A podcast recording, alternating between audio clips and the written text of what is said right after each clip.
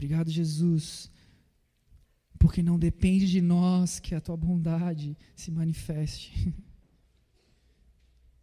Nós te agradecemos, Pai, por tudo aquilo que você revelou, por tudo aquilo que você manifestou. Eu oro, Pai, para que você enche os nossos corações de expectativa ao seu respeito. Que você enche os nossos corações de anseio, desejo por você. Nós entregamos, Pai, esse culto nas tuas mãos, essa mensagem que vamos compartilhar agora. E que você mais uma vez nos surpreenda, como você sempre faz. Nós te louvamos, Jesus. Nós te agradecemos. No nome do teu filho amado Jesus. Amém. Amém. Queria que você abrisse a sua Bíblia lá no livro de Atos, no capítulo 4. Nós vamos ler do versículo 1 ao versículo 13. A mensagem de hoje, ela tem o título, se você estiver anotando aí, se você não estiver anotando, eu te recomendo a você anotar. Efeito Jesus, o efeito Jesus. E nós vamos discorrer aqui na Bíblia, nas Escrituras, e no final nós vamos entender o que é isso. Para contextualizar um pouco, então, o que está acontecendo aqui, uh, já havia, Jesus já havia sido crucificado, Jesus já havia sido é, ressuscitado, Jesus já havia aparecido novamente aos seus discípulos, Jesus já tinha ido aos céus. Os discípulos já haviam se reunido lá em Jerusalém até que veio o Espírito Santo aos céus e, e batizou eles, que é o dia de Pentecostes. Então aqui começa a história da igreja, certo? Então diz, a Bíblia diz lá em Atos 2 que após esse momento onde o Espírito Santo enche eles, uh, começam a várias línguas ali serem faladas, eles entendem o que estava acontecendo. Pedro, cheio do Espírito, então prega a mensagem do Evangelho, as boas novas, e 3 mil homens se convertem. Então pensa aqui comigo, a IF tem aqui mais ou menos 100, tem umas 120 pessoas, certo? Então era mais ou menos a galera que estava reunida lá. E aí o Espírito Santo vem, pastor Bralha lá fica ungido de uma forma sobrenatural, traz uma mensagem e 3 mil pessoas se convertem a Jesus. E a IF passa a ter de um dia para a noite 3.120 pessoas. Imagina como a loucura e a grandeza que é isso, a proporção que é, certo? Então os, os apóstolos estão ali é, motivados realmente a cumprir aquilo que Jesus deixou para eles como missão. E eu creio que, na perspectiva deles, Jesus voltaria enquanto eles ainda estivessem vivos. Então eu creio que o senso de urgência no coração deles era muito grande. Porque eles falam: olha, Jesus falou para a gente que ele voltaria, que a gente precisa anunciar a mensagem dele a todos os cantos da terra, a todas as nações, porque ele vai voltar logo. E aí a gente chega nesse capítulo 4, então, conta Pedro e João, eles ali é, indo a caminho do templo, e, e aí tem essa história, nós vamos ler agora. Então, se você puder abrir, capítulo 4, a partir do versículo 1, diz assim: Enquanto falavam ao povo, aqui Pedro e João, os sacerdotes e o capitão do templo e os saduceus vieram a eles, muito irritados, porque ensinavam ao povo e anunciavam por Jesus a ressurreição dos mortos. E lançaram mão deles e os colocaram sob custódia até o dia seguinte, porque já era tarde. Entretanto, Muitos dos que ouviram a palavra creram, e o número de homens era quase 5 mil. Então, bota mais 5 mil homens aí na conta. E aconteceu que no dia seguinte, os seus governantes, os anciãos, os escribas, e Anás, o sumo sacerdote, e Caifás, e João, e Alexandre, e todos os que eram parentesco do sumo sacerdote, reuniram-se em Jerusalém. E pondo-os no meio, perguntaram: com, com que poder ou em nome de quem fizestes isso? Então Pedro, cheio do Espírito Santo, disse a eles, governantes do povo e anciãos de Israel: Se nos se nós hoje somos examinados acerca de uma boa ação feita a um homem impotente e do modo que ele foi curado, seja do conhecimento de todos vós e de todo o povo de Israel, que em nome de Jesus Cristo de Nazaré, a quem vós crucificastes e a quem Deus ressuscitou dentre os mortos, por ele este homem está de pé diante de vós. Ele é a pedra que foi rejeitada por vós, os edificadores, a qual foi posta por cabeça de esquina e em nenhum outro a salvação, porque não há nenhum outro nome dado aos homens debaixo do céu pelo qual devamos ser salvos. Ora, eles vendo a ousadia de Pedro e João e percebendo que eles eram homens iletrados e ignorantes, se, é, se maravilharam e tinham conhecimento de que eles haviam estado com Jesus. Amém?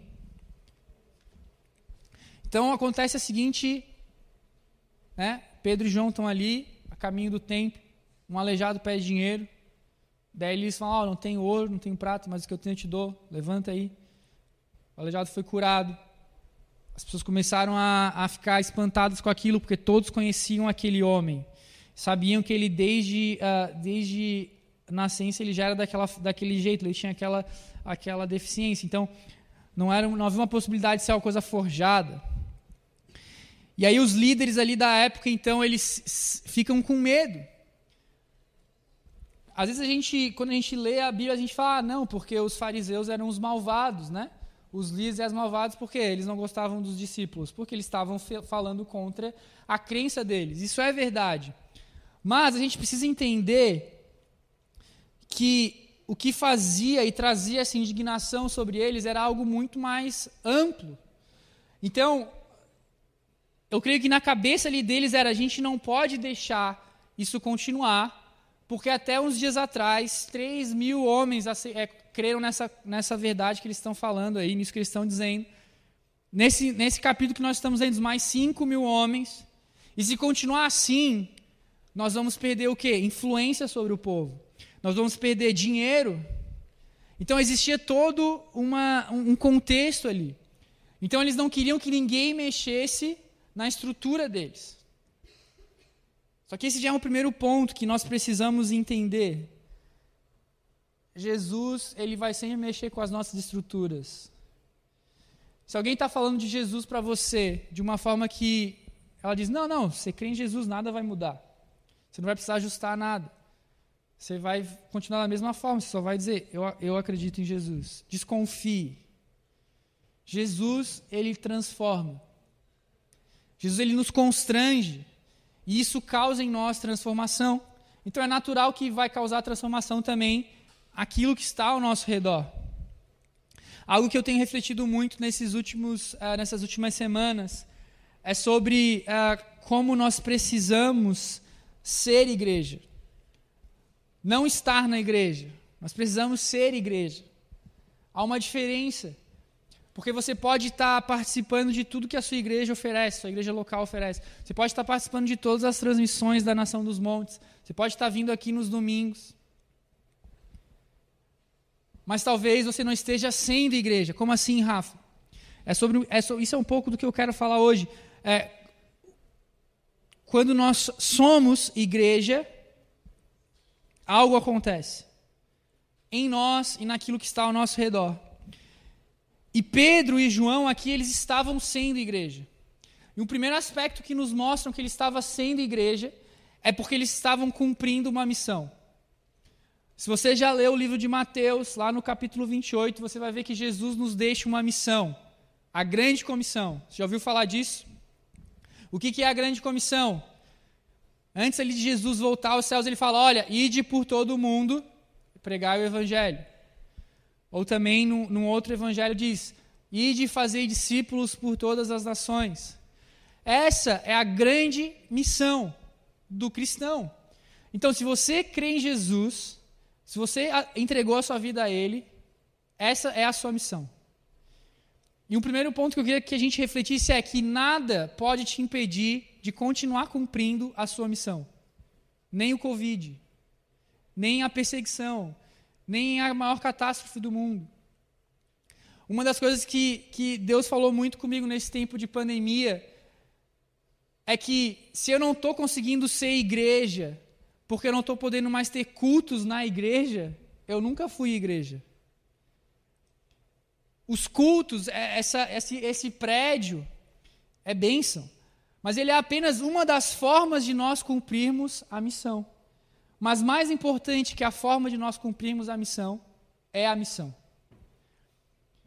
Então, nós não podemos parar de cumprir essa missão.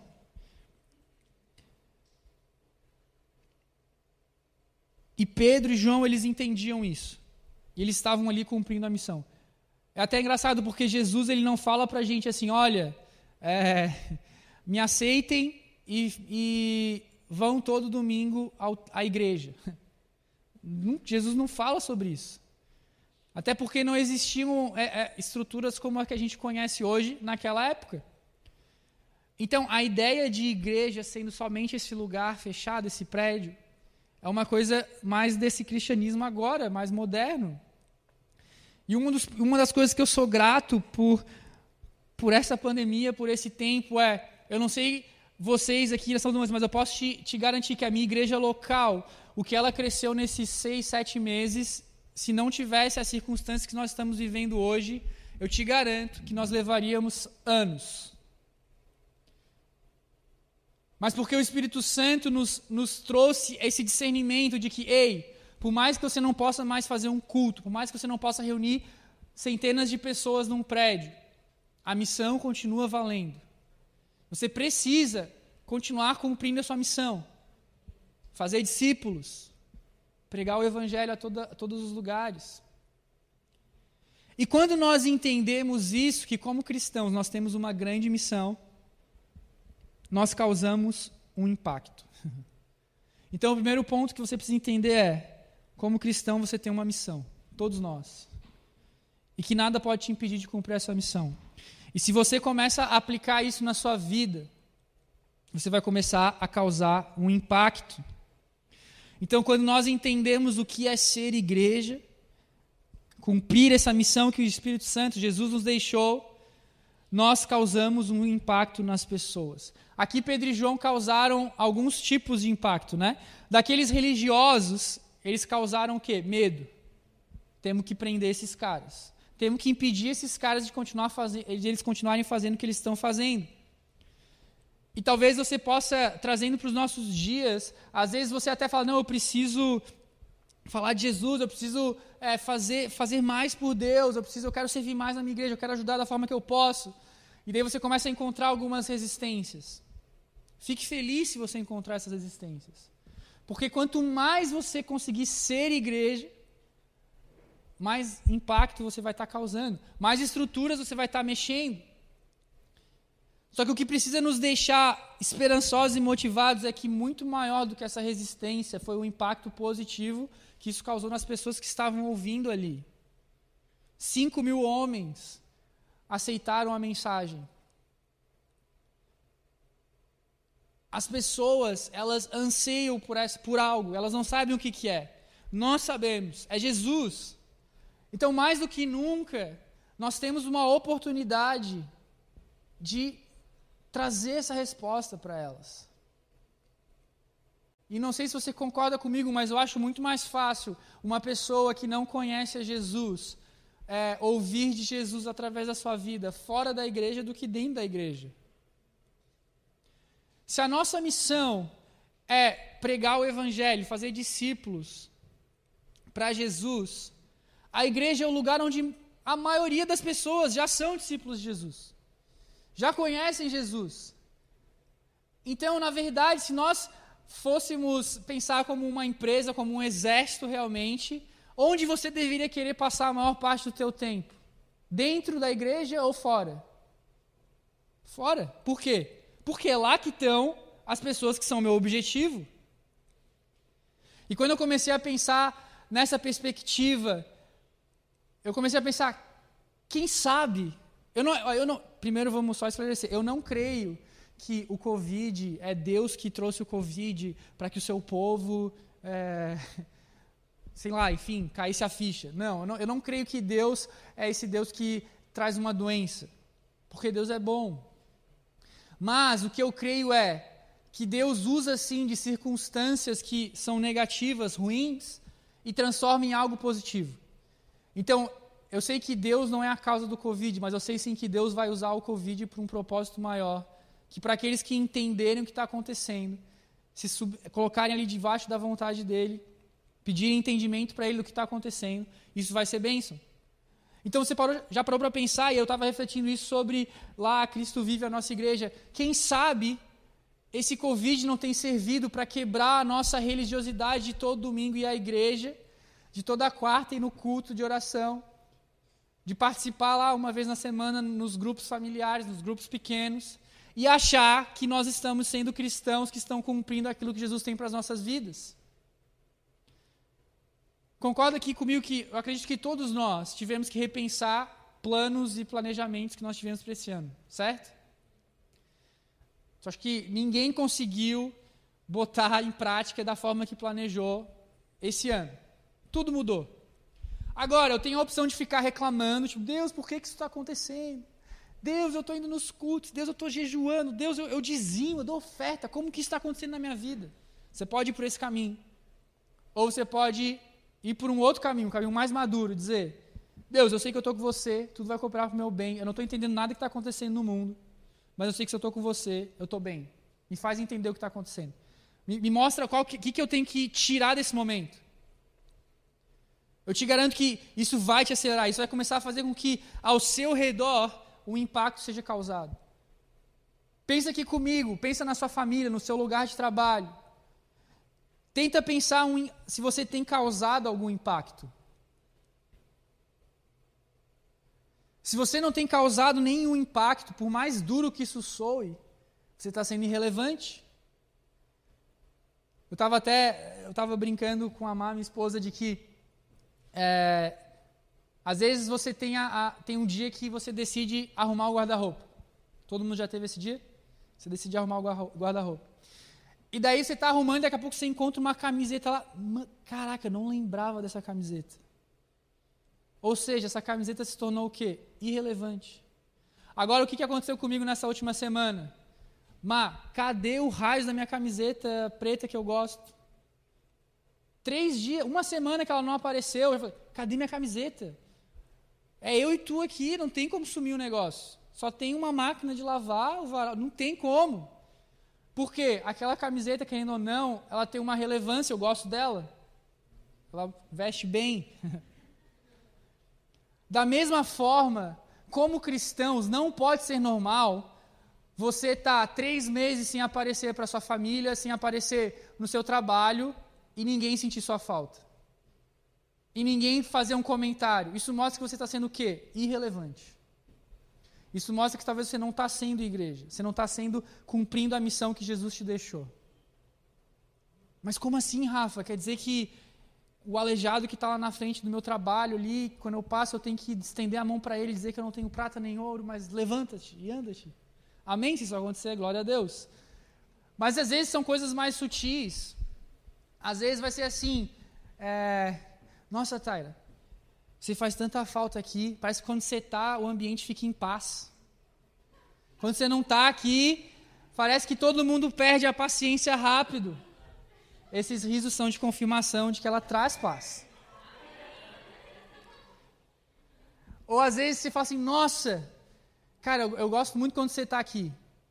Ou você está lá na sua faculdade e tem um trabalho e o cara fala: Cara, eu gosto muito de fazer em dupla com você. Não sei, tem alguma coisa, eu não sei o que é. Você tem uma energia legal você está causando um impacto. Você está sendo relevante. Nós não podemos aceitar sermos irrelevantes. Você não pode se contentar com isso. Jesus morreu na cruz para você ser muito relevante. Então, eu preciso entender que nós temos que ser e não só apenas estar aqui, né? O estar na igreja é muito bom. A gente está voltando a poder ter um pouco mais de comunhão. Mas eu, eu, eu tenho convicção no meu coração de que uma das coisas que o Espírito Santo queria me ensinar é isso, de eu reavaliar se eu estava valorizando mais o método do que a missão. A igreja primitiva não tinha culto todo domingo. E eles eram uma igreja muito poderosa. Da mesma forma, nós precisamos disso também. Sabe, às vezes a gente uh, tem medo, né? tem vergonha de ser aquilo que Jesus quer que nós sejamos fora da igreja. E uma outra reflexão que eu estava fazendo era a seguinte: quando você vai num restaurante novo, assim, bom, ou você vê um filme muito bom, que você gostou, concorda comigo que facilmente você vai recomendar ele para algum amigo conhecido seu? A pessoa chega pensando, nossa, que blusinha linda. Amiga, você não vai acreditar. R$19,90 lá na Renner. Corre que tem mais. Você recomenda, porque, porque é bom, você está convicto que é uma coisa boa. Agora, se, se você compra aquela blusinha e ela, uma semana, ela botou para lavar, quando pegou de novo, ela diminuiu três números. Se alguém fala, nossa, que blusinha legal. Ai, olha, jogar dinheiro fora. Primeira lavada já encolheu. Você já, ou nem fala nada, né? Ah, legal. Deixa passar. E aí o Espírito Santo começou a falar comigo. Por que, que você consegue recomendar um filme um restaurante, um hambúrguer, tão fácil, mas você não consegue me recomendar que era para ter sido a melhor coisa que você recebeu na sua vida, minha presença. Se nós não estamos conseguindo é, é, ser igreja, ser aquilo que Jesus chamou para ser, e você pode parar e refletir agora, qual foi a última vez que surgiu uma oportunidade e você trouxe de uma forma direta o evangelho, as boas novas? Cara, são as boas novas. Não é qualquer novidade, são, é as boas novas. E o que o Espírito Santo começou a me constranger é que talvez está faltando convicção para você nas minhas boas novas. Porque é, é muito fácil, cara, a gente dizer que Deus é bom, que Jesus morreu por mim, num lugar onde todo mundo está dizendo a mesma coisa. E você está sendo levado ali com, com um grupo, está indo na onda. Mas o que vai mostrar se você realmente tem essa convicção é quando você é jogado no meio de um lugar onde ninguém tem essa convicção que você tem. Quando eu gosto de um hambúrguer, de um lugar. Cara, eu recomendo sem medo para os meus amigos. Porque eu sei que eles vão o quê? Experimentar e vão gostar. Só que às vezes a gente tem medo de oferecer Jesus. Como dizer, ah, meu Deus, o cara vai achar que eu sou um louco, fanático. Só eu penso isso às vezes. Nós não podemos, nós precisamos entender que nós temos uma missão para cumprir e que nós causaremos um impacto. E daí eu quero entrar num outro ponto, que é Pedro e João, eles estão cumprindo a missão. Eles estão ali sendo fiéis ao que Jesus deixou. Só que o que, que acontece com eles? Pensa na perspectiva deles. Cara, a gente está aqui num dia orando, o Espírito Santo, coisas loucas começam a acontecer. Pedro traz uma mensagem, 3 mil se arrependem. Eles estão começando a andar, eles falam com a galera, a galera é curada. Pum, 5 mil homens. O que, que eu imagino que eles estavam pensando? A gente está na crista da onda. Ninguém nos para mais. É agora aqui, ó, questão de anos. Um aninho, dois. A gente domina aqui Europa, Pai, Evangelho, Jesus volta, glória. Eu acredito que era, esse era o pensamento deles. Estava tudo dando certo. Só que o que acontece? Eles são presos. E não sei se você vai se identificar comigo, mas quantas vezes, comigo já aconteceu isso, de eu estou ali você, sabe, você já teve aquele sentimento, mano, eu estou mandando bem. Estou mandando bem. Ou eu estou lendo a Bíblia, estou participando de todas as campanhas, estou dando o laudismo certinho. Quando eu vou ali na igreja e oro, a pessoa que eu oro, ela se treme. Quando eu canto, a galera já fica. Tô mandando, tô, tô voando, ninguém me segura mais. E daí algo quebra suas pernas. Qual que é a primeira reação? Jesus, onde eu errei? Jesus, o que, que aconteceu? Jesus, cadê a brecha? Aí você vai para aquelas irmãs da igreja que gostam de orar. Irmã, ora aí por mim. Tem alguma brecha aí que eu não estou enxergando? Devorador está aparecendo, tá, coisa está estranha. Não estou discernindo. Esse é um pensamento o quê? De alguém imaturo. Mas é isso que, que Pedro e João pensam? Não. Porque qual que é uma verdade que a gente precisa ter no nosso coração, que se você estiver anotando, anota isso. Nem toda circunstância negativa na sua vida é sinal de que algo está errado. Pega a vida de Jó. Jó não fez nada de errado. E esses dias eu ouvi um, um, um pensamento sobre Jó que eu nunca tinha parado para pensar e que mexeu muito comigo. Porque às vezes a gente lê ali na história que Jó tinha muitos bens e perdeu tudo, tinha filhos e perdeu tudo, e depois ele recebeu o quê? Muito mais. Eu não sei se você já perdeu um ente querido. Se você já conhece alguém que já perdeu um filho. Por mais que a pessoa teve outro filho, ela vai amar bem, mas cara, ela perdeu um filho, não vai ficar, ela não vai tipo, pum, nunca não lembro que eu perdi um filho. Jó perdeu todos os filhos. Isso é o quê? Uma marca na vida dele que ficou lá na vida dele para sempre. E isso não foi suficiente para ele questionar Deus em nenhum momento. Deus restituiu? Deus restituiu, mas ficou uma marca. E às vezes a gente já se acha no direito de questionar Deus por coisas tipo: como assim, Deus? Estou pregando, estou cantando, estou jejuando, estou ofertando, e isso acontece comigo.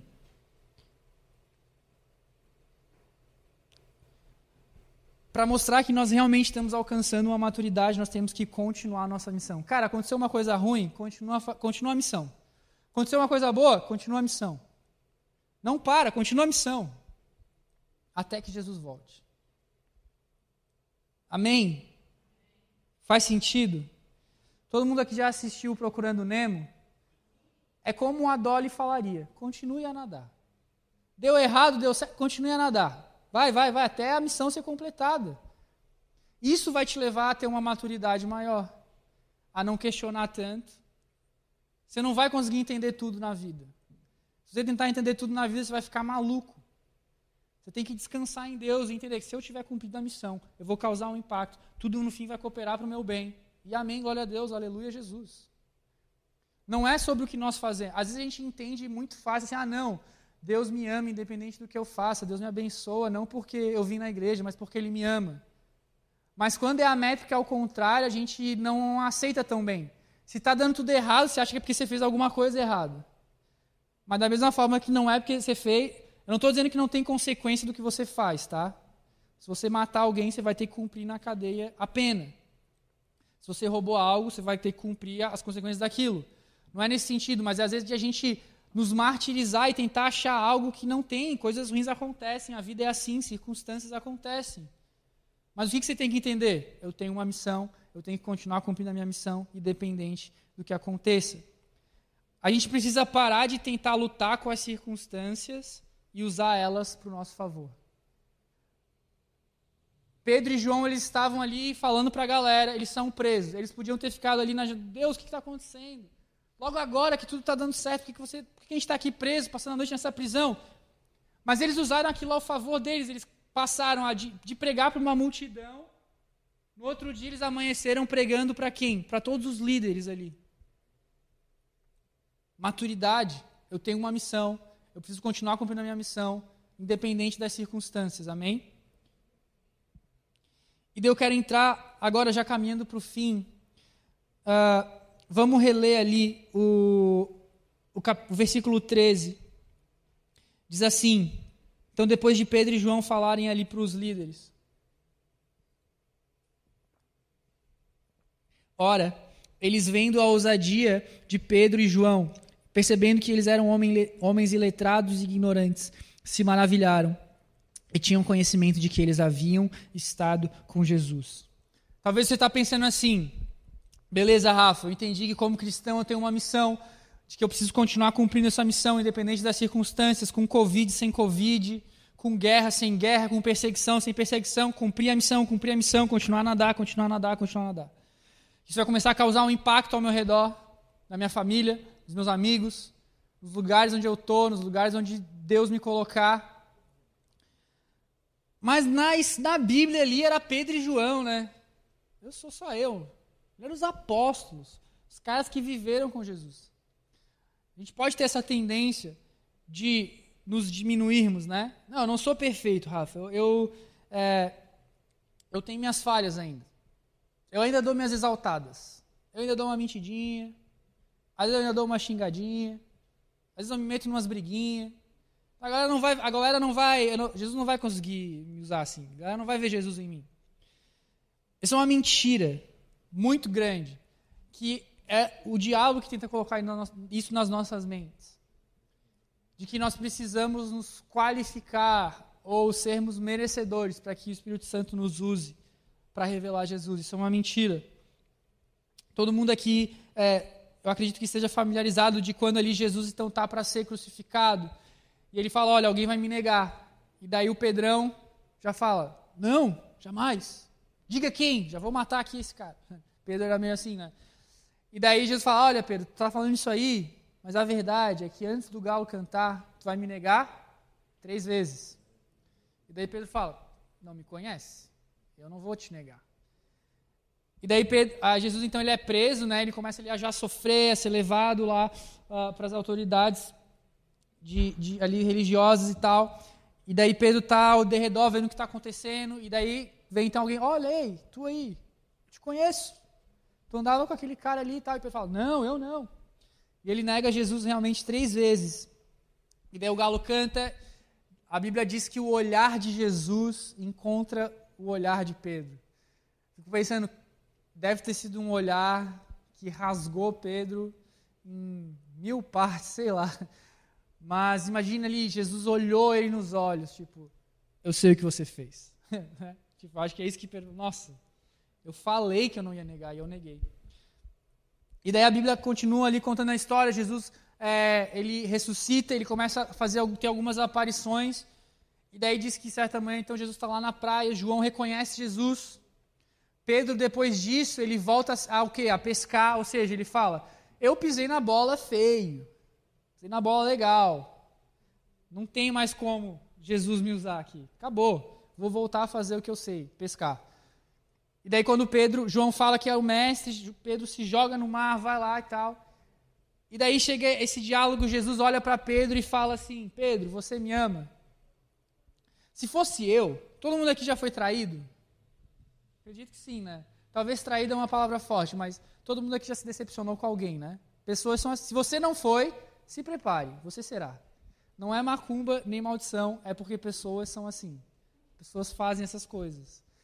Então, se fosse eu, cara, Jesus, pensa assim, Pedro, ele era um dos discípulos mais próximos de Jesus.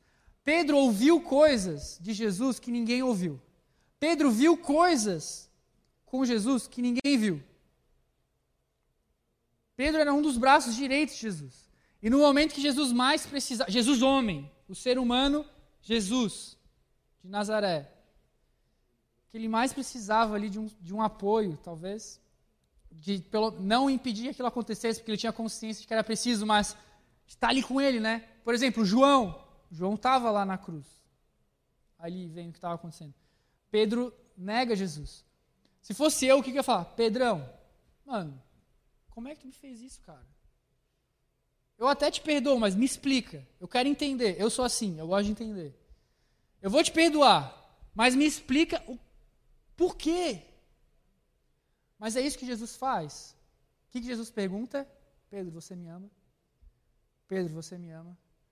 Pedro, você me ama? O que o Espírito Santo me constrangeu quando eu li essa passagem é que o que Jesus está querendo dizer para Pedro ali é: Pedro, eu não estou interessado no que você faz. Pedro, eu não estou interessado se você me nega ou não, nos seus erros ou não, nas suas falhas ou não. Pedro, uma coisa só para mim importa: se você me ama. Se você me amar, isso é suficiente.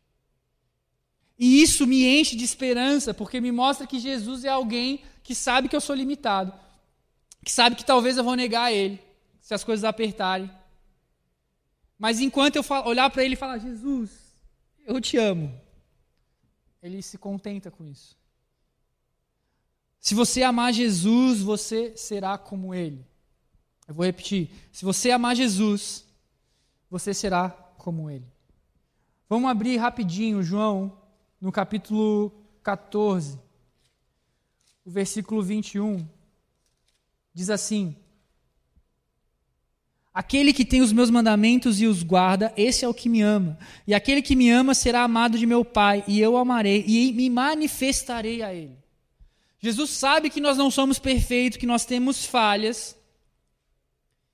Mas se nós amarmos ele, e amar ele é isso aqui que está aqui em João nós vamos passar por esse processo de o quê? De amadurecimento. Então, as, eu, eu continuo tendo falhas, eu continuo pecando, eu continuo tendo fraqueza, mas eu estou me desenvolvendo, amadurecendo, e a minha fraqueza hoje não era a minha fraqueza de 10 anos atrás. as lutas que eu tenho hoje não são as lutas que eu tinha anos atrás. Então isso me capacita a ser esse que as pessoas vão reconhecer Jesus. Eu ouvi uma frase hoje que eu achei sensacional, que é a seguinte: amar, e nós estamos falando aqui que nós, se nós amarmos Jesus, nós seremos como Ele. Então, amar não é fruto de um sentimento, é fruto de uma escolha. Então você tem que escolher amar Jesus. Sabe, às vezes quando, quando a galera está solteira há muito tempo, assim, e daí aparecem um, novos candidatos ali a tirar solteirice. Você já, pastor, eu amo ela. Tipo, às vezes pastor tem aquelas. Não sei se alguém já passou por isso, mas às vezes você está mal empolgado ali. Não, você tem convicção que é Deus. Deus levantou essa varoa para mim. E daí você fala, não, pastor, é isso, eu estou certeza. Aí o pastor fala, não, calma, vamos fazer, dá um tempo. Fica um mêsinho aí, sem falar. Não, pastor, mas eu amo ela. Mentira. Está apaixonado por ela. Amar é uma escolha. E essa escolha envolve o quê? Quando eu digo que eu amo Jesus, eu estou dizendo que eu estou escolhendo trazer para a minha vida os princípios de Jesus. Eu estou dizendo que eu estou escolhendo para a minha vida o caráter de Cristo, eu quero que seja revelado em mim. Por isso que é impossível você dizer que você é cristão e você não, ser, não é transformado. Por isso que é impossível você dizer que você é cristão e nos lugares que você está você não causa um impacto, você não causa uma transformação. Não tem como. É impossível é outra coisa que não o Evangelho. Então, para a gente fechar, o que eu queria trazer é isso: que se, nós temos que entender que nós precisamos cumprir uma missão independente do que aconteça, que isso vai causar um impacto. Então, você tem que ir atrás desses impactos que você pode estar causando. Você tem que, isso vai te fortalecer. Isso vai começar a te encher de ousadia para você agir ainda mais ousadamente. E quando você começar a viver isso, esse ciclo, as pessoas vão começar a reconhecer Jesus em você. Pedro e João, por mais que hoje a gente diga Pedro e João, né, os apóstolos, na visão da sociedade da época, o que a gente vê que ele, como eles enxergavam Pedro e João? Homens iletrados, simples, pescador. Isso é o quê? Que Deus ele, Deus ele ama usar o improvável. E mais improvável que o Criador do universo usar a criação para se revelar, olha, eu não sei o que é mais improvável que isso. Quão privilegiado nós somos. Tem uma versão é, da Bíblia que eu queria terminar lendo ela. E ela é o que baseou esse título da minha mensagem. Ela diz assim, o final do versículo 13. Então, depois de eles verem ali Pedro e João é, falarem de forma é, corajosa e ousada, o versículo diz assim: eles começaram a entender o efeito que Jesus tinha tido na vida deles, por simplesmente estar com eles. Esse é o efeito de Jesus. Você está tão com ele você entendeu tanto o que ele te pediu para fazer que as pessoas não vão começar a entender esse efeito. Eu quero ter o efeito Jesus nas pessoas. Você precisa desejar isso também. Foi para isso que Deus te. É, é, por isso que Deus morreu na cruz por você. Foi por isso que Deus te chamou para estar com Ele, para cumprir a obra dele. Sabe, nesse tempo que nós temos vivido, as pessoas mais do que nunca elas estão em busca de esperança. As pessoas mais do que nunca estão em busca de, de solução. Às vezes eu converso com alguns amigos meus que ainda não, que não são cristãos ainda. E tipo assim, do nada, o cara sempre foi mó loucão e agora falou, mano, eu entrei na yoga. Eu tô, tô precisando meditar aí, tô precisando esparecer, né? Pô, não aguento mais, quarentena. Às vezes eu fico pensando assim, Jesus, numa hora dessa eu tinha que chegar e falar, mano, tem uma meditação mais louca aí para você. Se eu estou convicto do que Jesus está fazendo na minha vida, eu, é que nem se você ganhar na Mega Sena, você ganhou lá na Mega da Virada, você não vai guardar o dinheiro ali para você, a não ser que você seja muito egoísta, mas não acredito que ninguém é. Mas se eu ganho na Mega da Virada, a primeira coisa, galera, partiu aí, vamos fazer festa, vou pagar para todo mundo. Partiu Israel, eu pago para a igreja toda. Né? Não tem alegria melhor do que você compartilhar aquilo de bom, aquilo que te faz bem com, aquilo que você, com aqueles que você ama. Então você precisa. Se você não está conseguindo compartilhar Jesus, o meu conselho é: vai para o seu quarto e fala, Jesus, eu preciso estar mais convicto do que você está fazendo na minha vida. Porque talvez você ficou, você se prendeu ali numa religião mesmo, num ciclo, num, num ciclo religioso.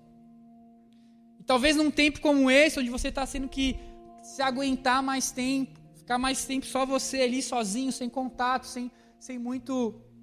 É, sem muvuca. É uma oportunidade de você refletir o que, que realmente tem fundamentado a minha fé em Jesus.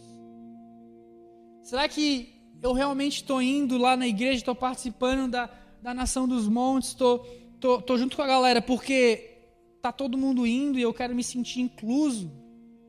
Ou porque realmente Jesus tem feito algo na minha vida e, e eu não consigo conter isso só para mim, então eu preciso, eu quero aprender mais. Sabe, cada vez mais o que, o que Deus tem falado comigo é que a gente, às vezes, quando algo muda, a nossa tendência é o quê? Ai, acaba logo a pandemia para a gente voltar a fazer culto do jeito que a gente fazia, né? Acabar com esse negócio de online aí. Quero suor, quero suor no suor aqui, quero muvuca. Quero me incomodar com o CC do irmão que levantou o braço no louvor. Acontece às vezes? Acontece. A gente quer voltar ao passado. Mas e se, e se tudo isso não está acontecendo e Deus não está despertando a igreja dele para dizer, ei, ei, é, não tem voltar para o passado. Mudou, mudou. Continua a tua missão. Esquece a forma como você cumprir a sua missão. Esquece aquele modelo. Eu não, tô, eu, eu não creio que vão acabar os cultos, vão continuar tendo cultos. Mas o que eu tenho entendido é que esse tempo tem sido um tempo de capacitação, de Deus nos acordar a igreja e dizer: ei, eu chamei vocês para cumprir uma missão. E essa missão tem muito mais a ver com fora das paredes igreja. Tem muito mais a ver com ser igreja e não estar na igreja. E eu não sei como foi aqui, mas nós fomos forçados a sair das paredes da igreja. E não adianta nós queremos retroceder, sabe? Esses tempos de crise, quando nós colocamos os nossos olhos em Jesus, eles nos aceleram. Então para de mimimi. Para de falar, pastor, quando é que vai voltar? Deixa parar com esse negócio de online, não é a mesma coisa. Se você não consegue adorar Jesus na sua casa, no culto online, a sua adoração aqui ela não é verdadeira.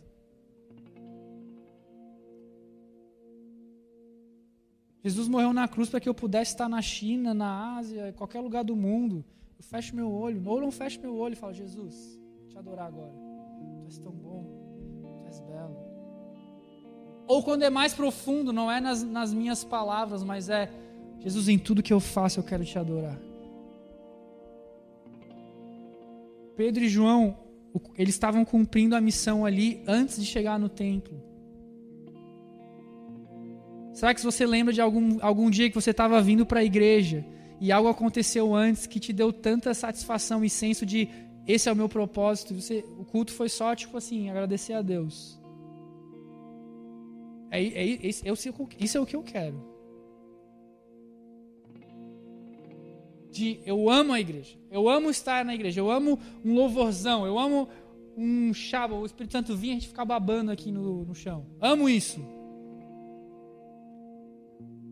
Mas o que vai trazer e vai me fazer ser igreja é independente onde eu esteja. Às vezes eu vou estar indo para o mercado e o Espírito Santo abre os meus olhos para algo e eu vou entender. Eu tenho uma missão.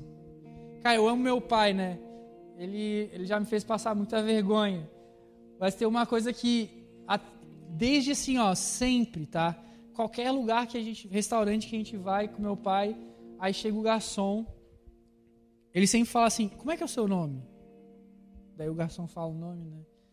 Ele fala: Ah, você sabe que eu sou pastor, né? E sabe que se você me abençoar, Deus vai te abençoar.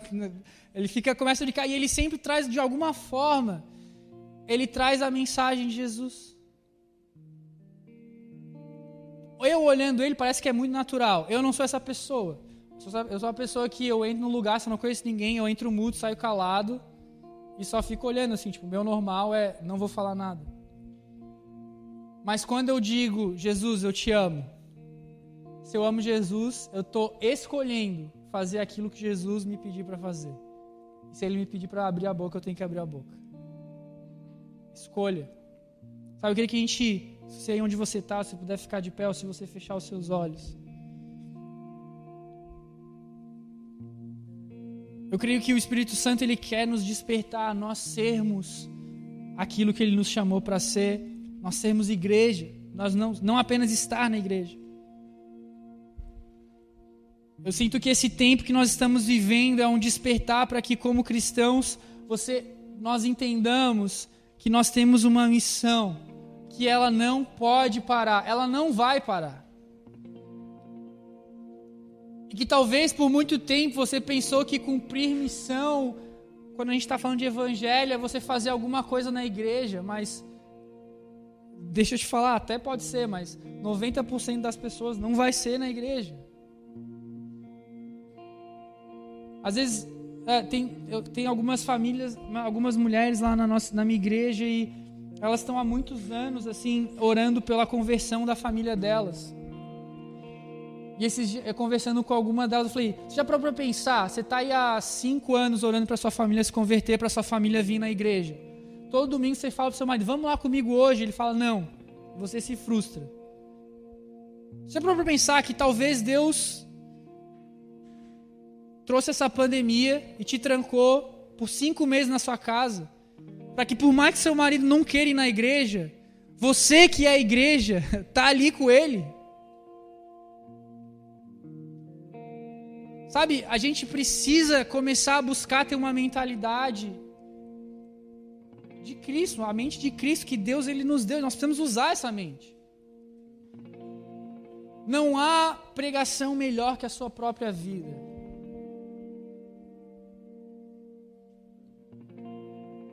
Tem um pregador antigo que ele dizia assim: para algumas pessoas, você será a única Bíblia que ela lerá.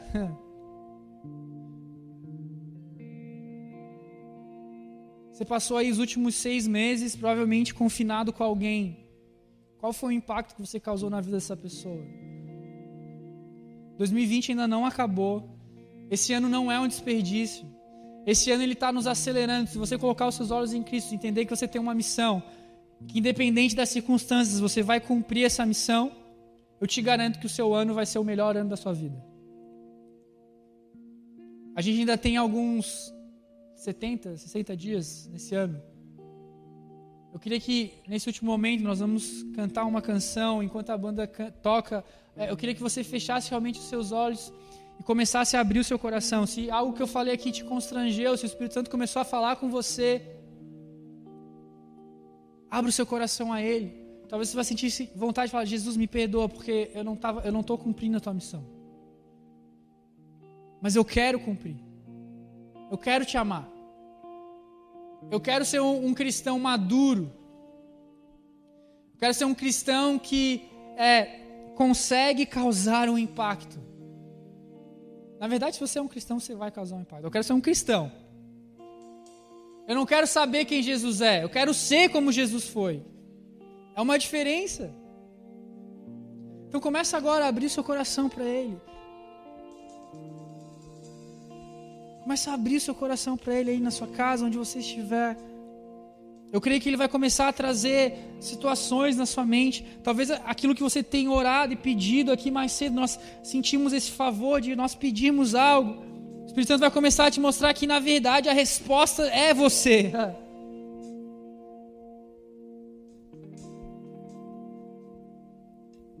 Vem, Espírito Santo, começa, Pai, agora a falar a cada coração. Começa a ministrar a cada coração. Nós te louvamos, Jesus. Nós te louvamos, Jesus. Nós te louvamos, Jesus.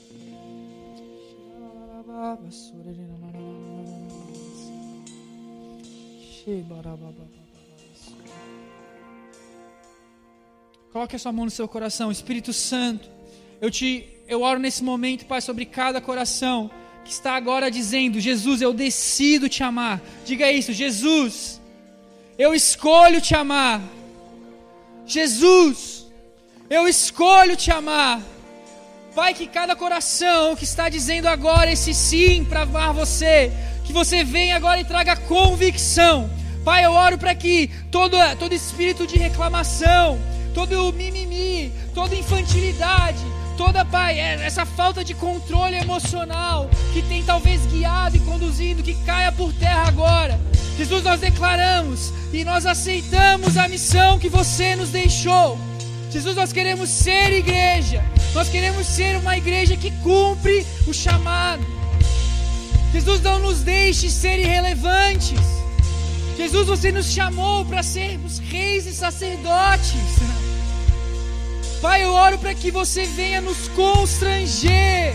Constrange-nos, Jesus. Você fez tudo por nós. E hoje nós temos o privilégio de fazer algo com você. Isso precisa nos mover. Isso precisa mexer com a nossa estrutura. Comece a agradecer agora por toda a circunstância que tem saído do seu controle. Eu sinto de nós quebrarmos agora é, é, a insatisfação com Deus. Comece a falar, Jesus, eu te agradeço porque eu perdi o meu emprego. Jesus, eu te agradeço porque eu estou há três meses afastado da minha família. Jesus, eu te agradeço porque eu não estou conseguindo ter tanto dinheiro como eu esperava ter. Comece a agradecer a Ele. Comece a, a quebrar esse pensamento de questionar Deus, de questionar a circunstância. Jesus, eu te agradeço, Pai, porque eu não tenho conseguido ter os rendimentos que eu esperava ter. Jesus, eu te agradeço porque o meu tempo tem ficado de uma forma que eu não tenho conseguido controlar. Jesus, eu te agradeço porque você tem é, feito as coisas totalmente diferentes da forma que eu planejei. Mas eu te agradeço, Jesus. Obrigado, Jesus. Comece a agradecer a Ele. Não fique calado nesse momento. Te agradeço, Jesus. Te agradecemos, Jesus.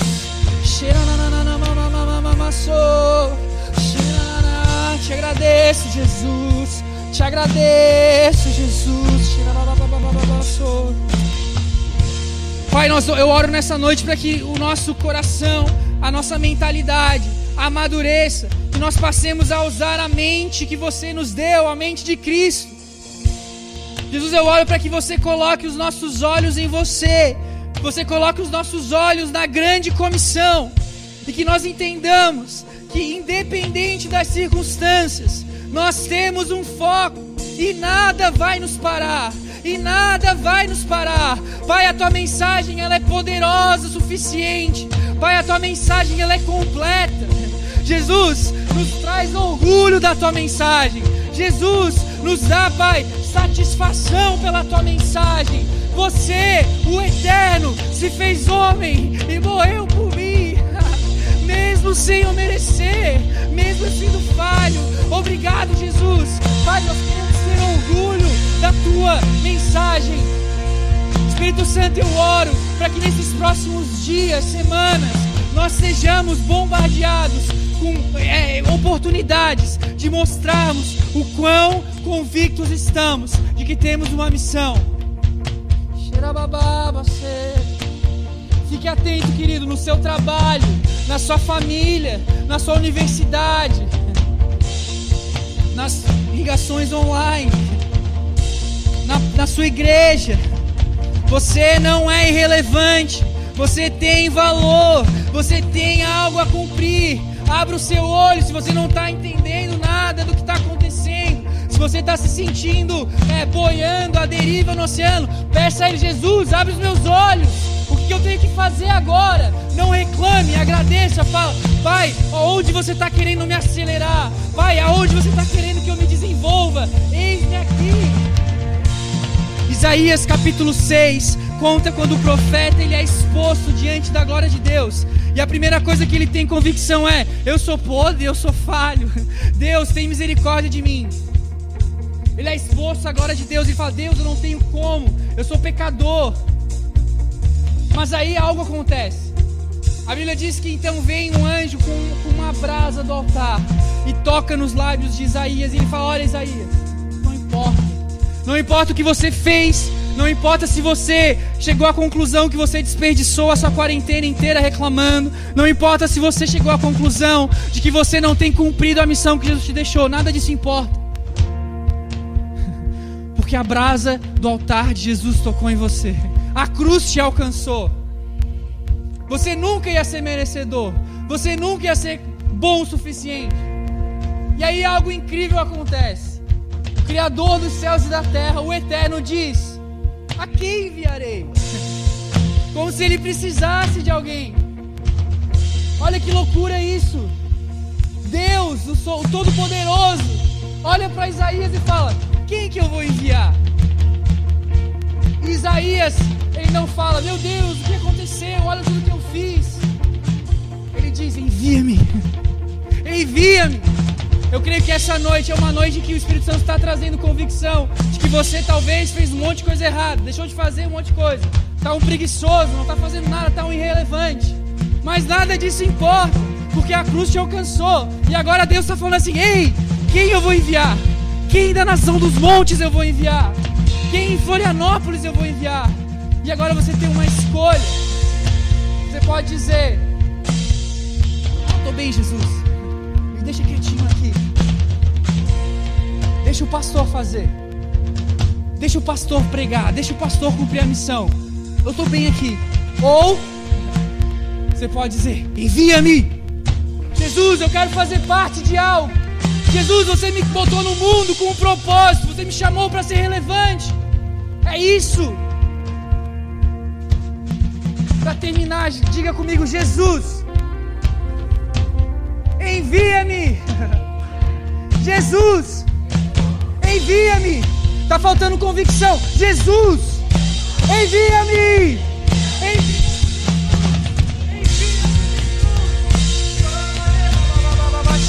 Adore a Ele, adore a Ele nesse momento.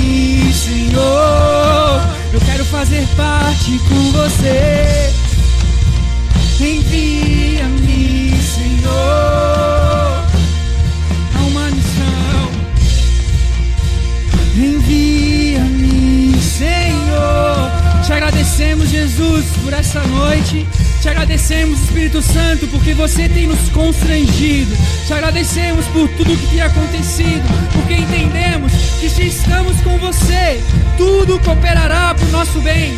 Então, Pai, que essa noite seja marcada por uma noite de um despertar, que assim como o profeta Isaías disse: Eis-me aqui, nós dissemos também: Eis-me aqui. Envia-nos que sejamos igreja, que sejamos como você. Em nome de